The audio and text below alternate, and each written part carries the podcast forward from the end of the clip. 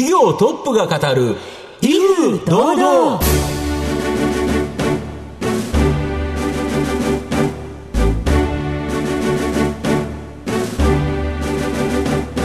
毎度相場の福の神こと藤本信之です。アシスタントの飯村美希ですこの番組は巷で話題の気になる企業トップをお招きして番組の指揮者的役割である財産ネット企業調査部長藤本信之さんが独特のタクトさばきでゲストの人となりを楽しく奏でて紹介していくという企業情報番組です。今週もよろしくお願いいたします。まあ今年2021年ですね、はい、まあ、新規上場の会社多く出てくると思うんですけど、うん、今日はそのトップバッターだった会社、はい、今年一番最初に上場してですね、まあ、株価が急進したけどちょっとご紹介したいなと。はい楽しみですね。話題の企業ですね。はいでは皆さんも番組最後までお楽しみください。この番組は企業のデジタルトランスフォーメーションを支援する IT サービスのトップランナーパシフィックネットの提供財産ネットの制作協力でお送りします。企業トップが語る威風堂々それでは本日のゲストをご紹介します。証券コード6613東証マザーズ上場株式会社 QD レーザ代表取締役社長、菅原光さんです。菅原さんよろしくお願いします。はい、菅原でございます。よろしくお願いします。よろしくお願いします。はい。えー、株式会社 QD レーザは、神奈川県川崎市に本社があります、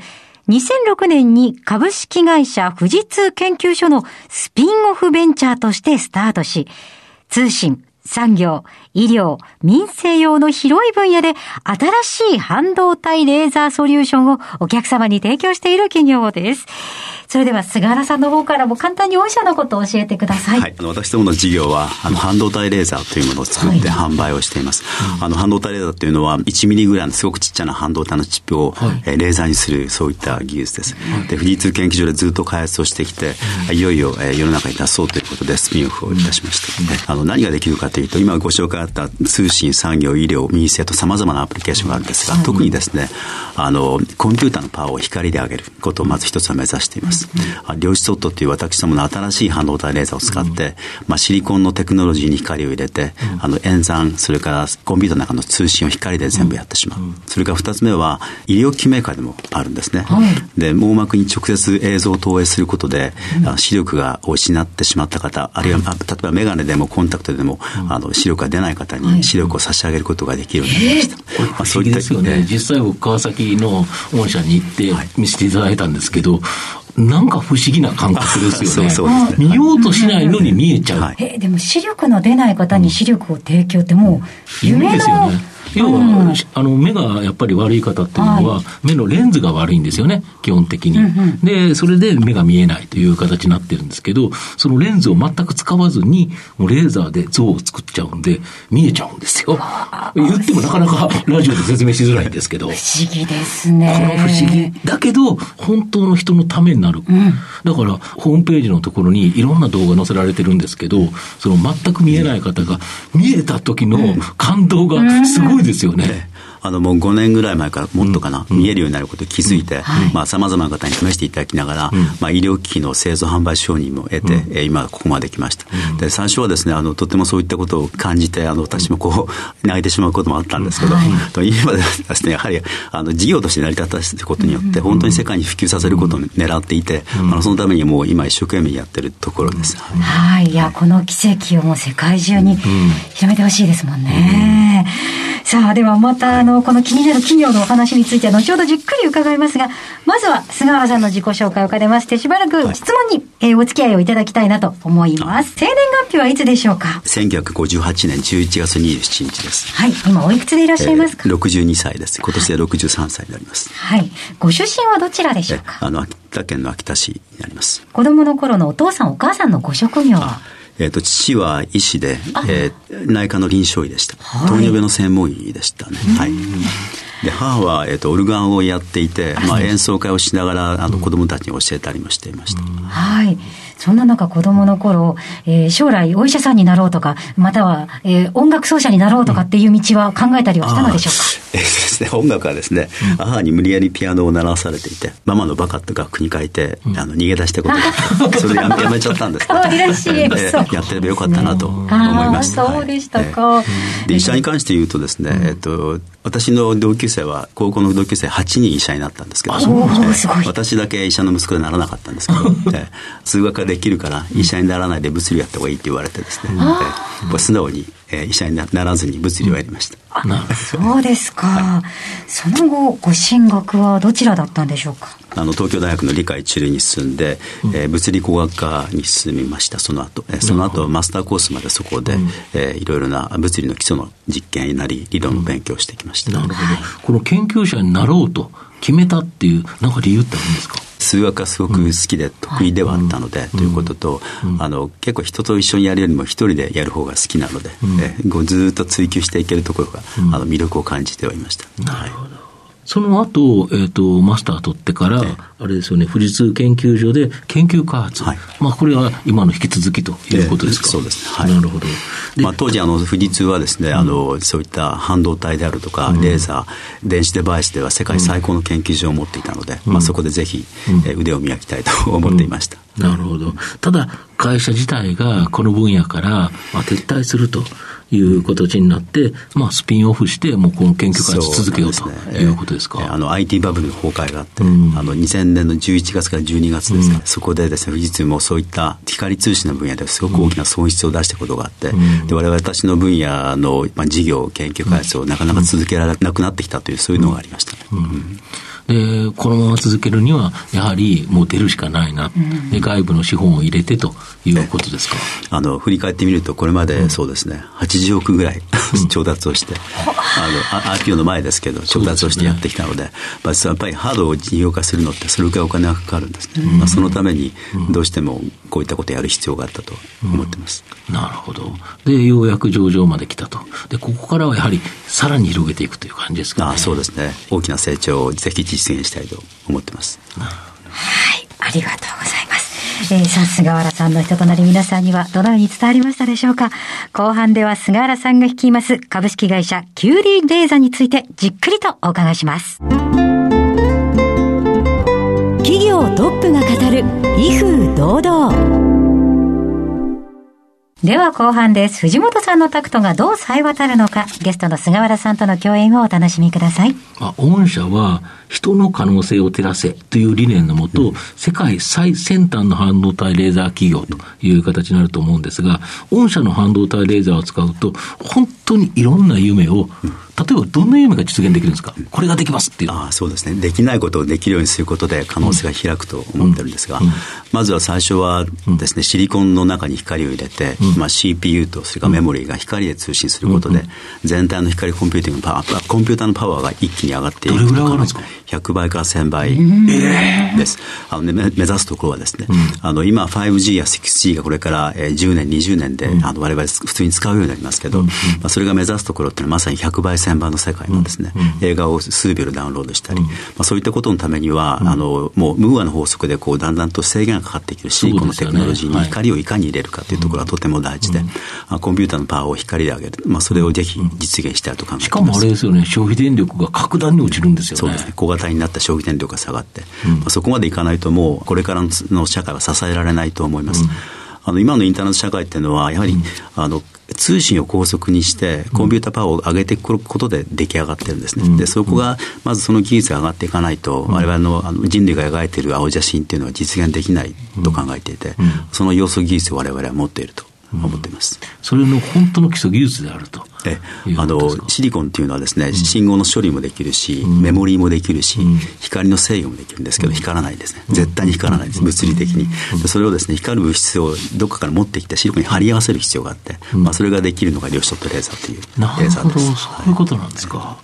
で、この量子ドットを基板上に搭載したシリコンフォトニクスによって、まあ、サーバーを光電子化すると、まあ、100倍の処理速度、10分の1の電力消費量、100分の1の実装面積になる。めっちゃすごいコンピューターができるってことですか？はい。あの、これはですね、日本の経済産業省が、うん、あの、300億円10年間をかけて、うん、あの、大きなプロジェクトがあって、うん、まあ、そこで出来上がってきた技術なんですね。あの、NEC のグループと富士通のグループは共同しながら、そういうことをやりながら、我々光源は QD レーザーが、量子ドットレーザーが提供する形で、えー、いよいよ事業化が始まっているところです。これがすると、やっぱり世の中のこの半導体、大きく変わりますよね。あの、シリコンの信号処理の最後の形態だと思います。はい、なるほど。あと、先ほども言ったんですけど、えー、ラティッサ、えー、ディスプレイ。これをですね、まあ体験、まあメガネのようなやつですよね。何ですか、弁当箱ぐらいのサイズのところから、なんか線が出てて、メガネのところに行って、メガネでミラーで、なんか直接像を作ると。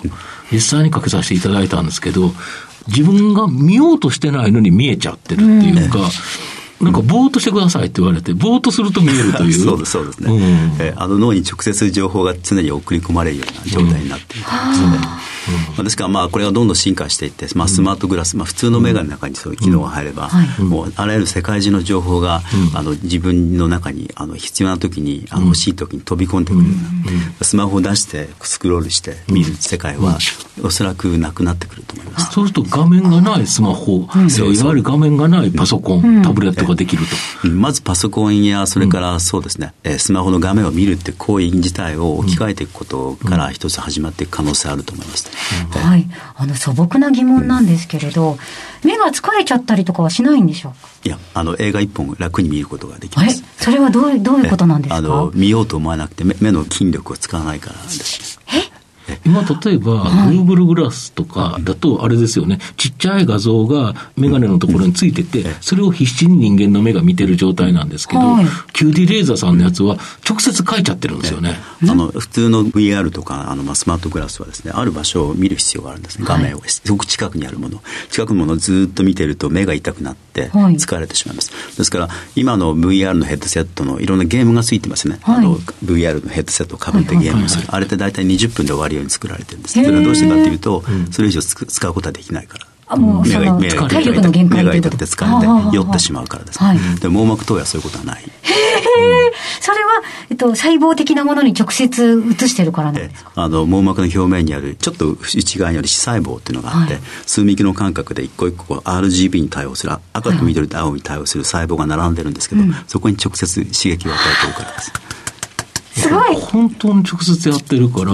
人間、目が使われるっていうのは、うん、目が筋肉を使ってるからですよね。ピント調節。ピント調節をいろいろしてるから、すごく大変なんだけど、全くしなくても像が映っちゃってるんですよね。えあの今あの、近視の数がどんどん増えてるって言われてます。WHO の統計では、うん、あの世界の20億人以上もすでに近視、うん、世界の3人に1人はもう近視なんですね。で、近視っていうのはですね、近くを見ようと思って、目が適応して目が伸びるんですね。眼軸が長くなって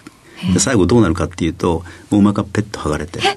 網膜剥離になって神経が影響を与えて失明の危険性があるって言われてます。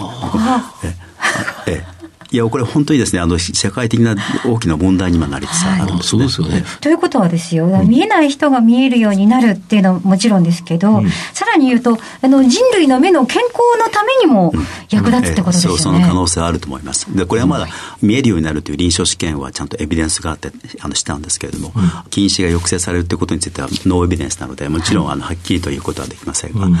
可能性はあると思います。すごい。えーだからこれ本当になんか僕世の中を変える技術じゃないかなと思うんですけどね。パソコンで言いますと、こうディスプレイがなくてキーボードだけで、うん、で、まあ、ヘッセットをかけると、パソコンのディスプレイが目の前にこう、っていうか脳に送られて、っていうことは十分あると思います。で、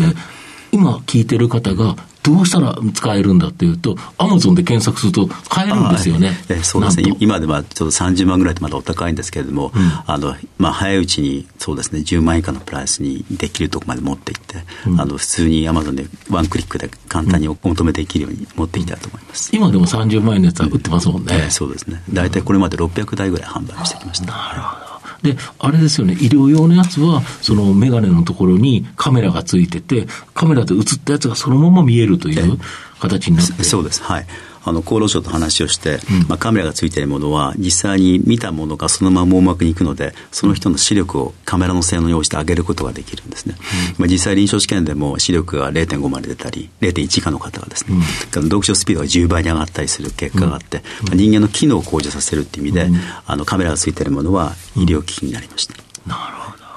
御社の今後の成長を引っ張るもの、もう一度改めて教えていただきたいんですか？あのそうですね、歴史的に言うと、やっぱり光通信ができて、それから25年経って今ありますね、うん、人間と情報がつながる世界になって、うん、まあ、そこで光がいかに活躍させるかということだと思います。うん、まあ、その一つが、まあ、シリコンフォトニクス、シリコンに光を入れた超高速のコンピューティングシステムに貢献すること、それから、えー、2つ目はあの、まあ、医療ヘルスケアということで、その分野でロービジョンの方、見ることが困難な方に視力を与えたり、目の健康を守ったり、そういったプラットフォームを作っていこうとしています。まあ、それをこれからそうですね5年、10年と、まあ、20年代の間に、まあ、ある場を僕らが作れればと思ってます、うん、まさにやっぱり人の可能性を照らせと、うん、もっと広がっていくぞということですよね。あのいやそうですね。あの、ジェネラルパーパステクノロジーだと思ってるんですけど、うん、汎用的な技術なんですね、半導体です、ですからあの、これに限らず、きっと、もっとあのたくさんのです、ね、大きな、あの事業の柱が、あるいは社会に貢献できることが増えていくと思います。なる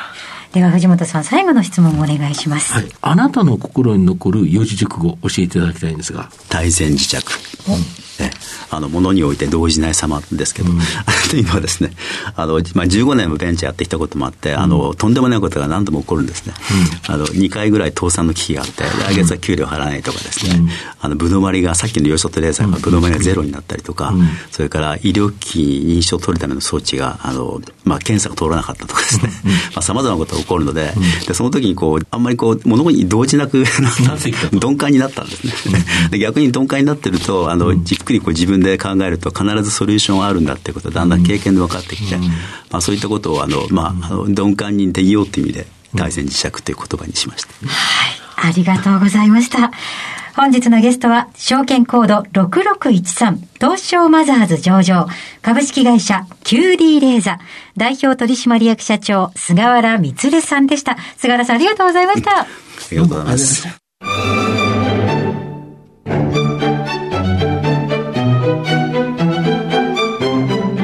企業トップが語る、威風堂々。